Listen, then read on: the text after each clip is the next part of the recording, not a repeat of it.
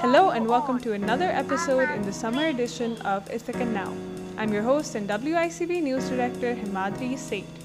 In tonight's episode, correspondents Vedanta Kauri and Jordan Brooking talk about A A P I history in the Ithaca area and dive into the diverse A A P I cultures here, some of which have been present for centuries, taking root all the way back in the nineteenth century.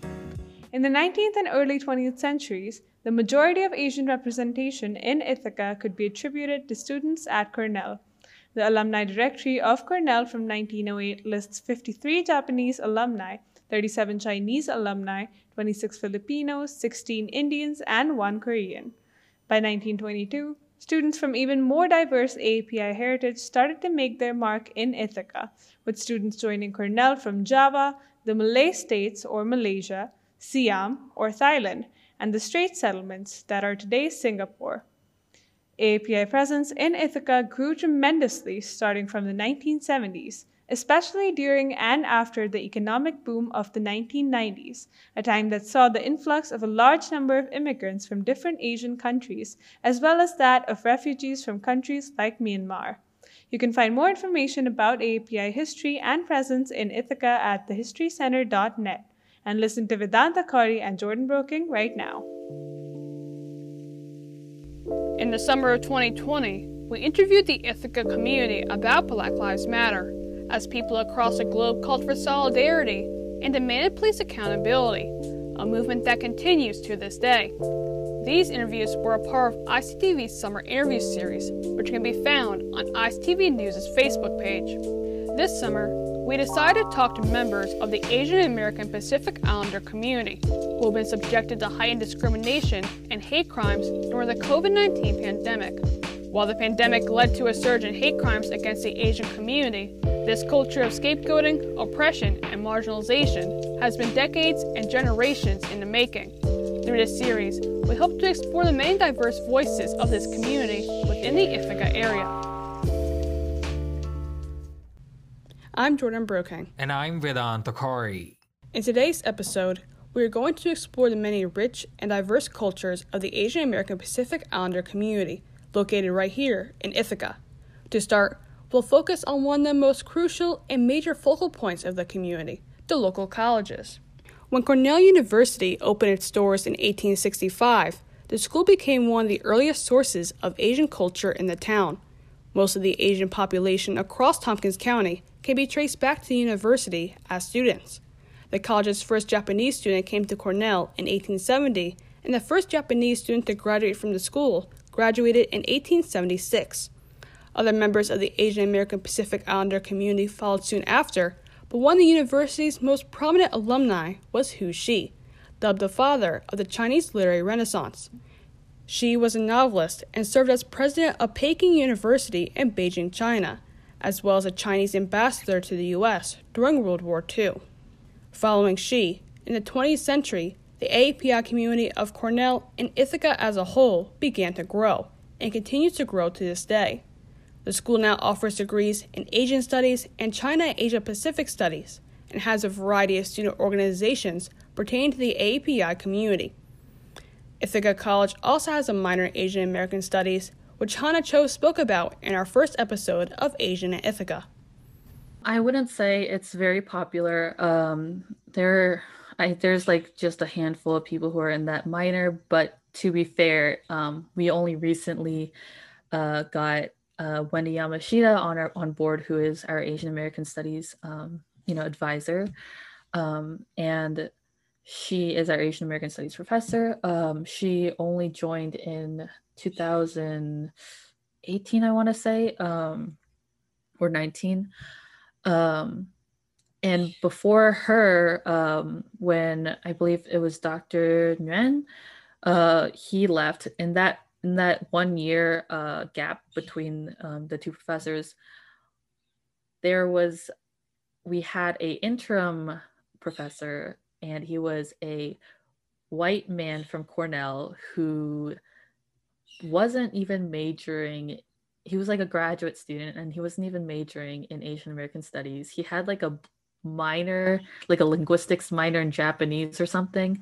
Um, and so, yeah, that made me very that did not give me hope for the Asian American Studies minor then, but um, Wendy has done great things for our program and she does a wonderful job. Unfortunately, we she will be um, leaving I C, so I am keeping an eye out for how I C proceeds with this to fill the void that she has left behind, and also to fill the void of um, Doctor Salazar, who was our um, Native American Indigenous Studies professor, who also left um, in the midst of the pandemic.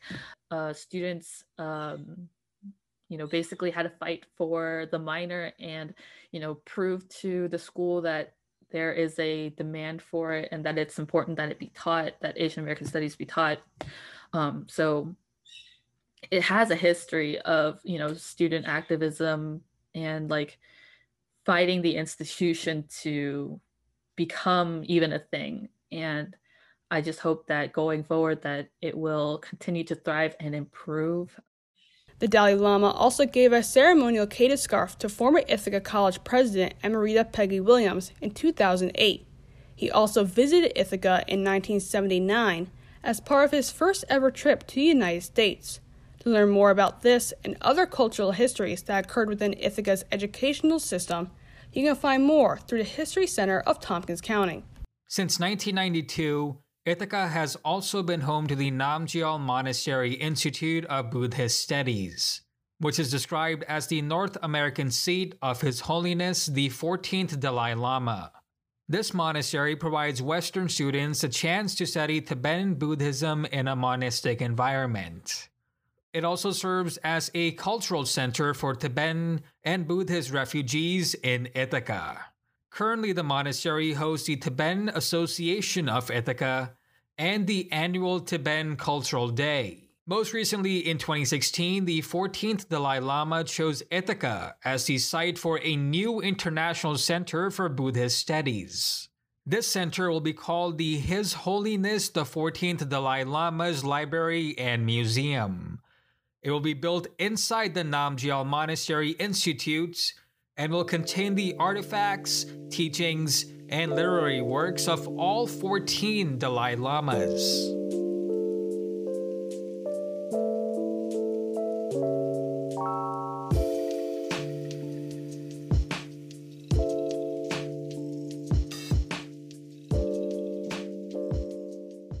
In nineteen ninety-seven, Sivale and Amy Somchan Mavang co-founded the Ithaca Area Asian Association, which is known today as the Ithaca Asian American Association, or I A A A for short.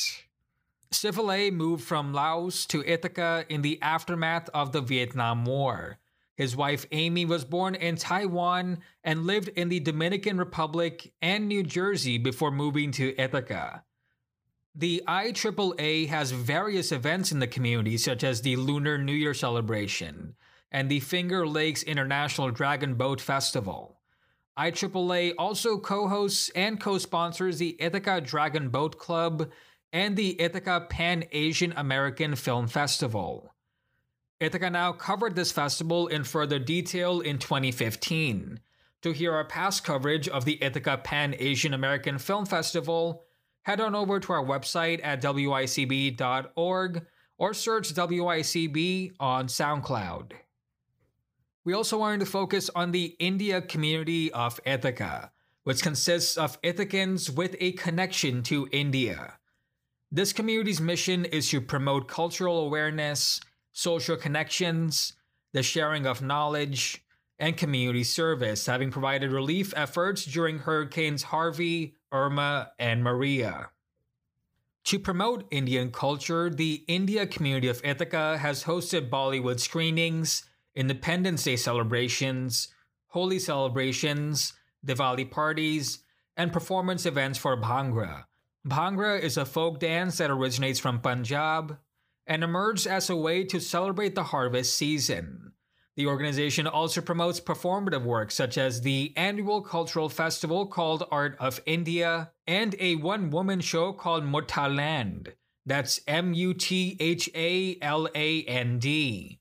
It's about culture, identity, spirituality, and sexuality in Indian communities and has been performed at various locales, including Ithaca College in twenty seventeen. Lastly, the India Community of Ithaca also promotes lectures about Indian democracy, Indian art forms, and India's higher education system.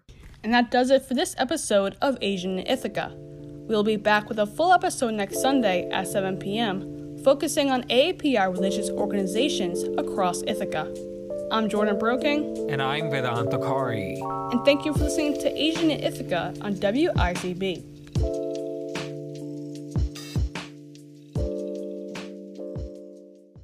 That's all for tonight's edition of Ithaca Now and Asian in Ithaca. You can find all of the episodes for Asian in Ithaca, Stories of Race, Culture, and Identity, and other stories on W I C B dot org.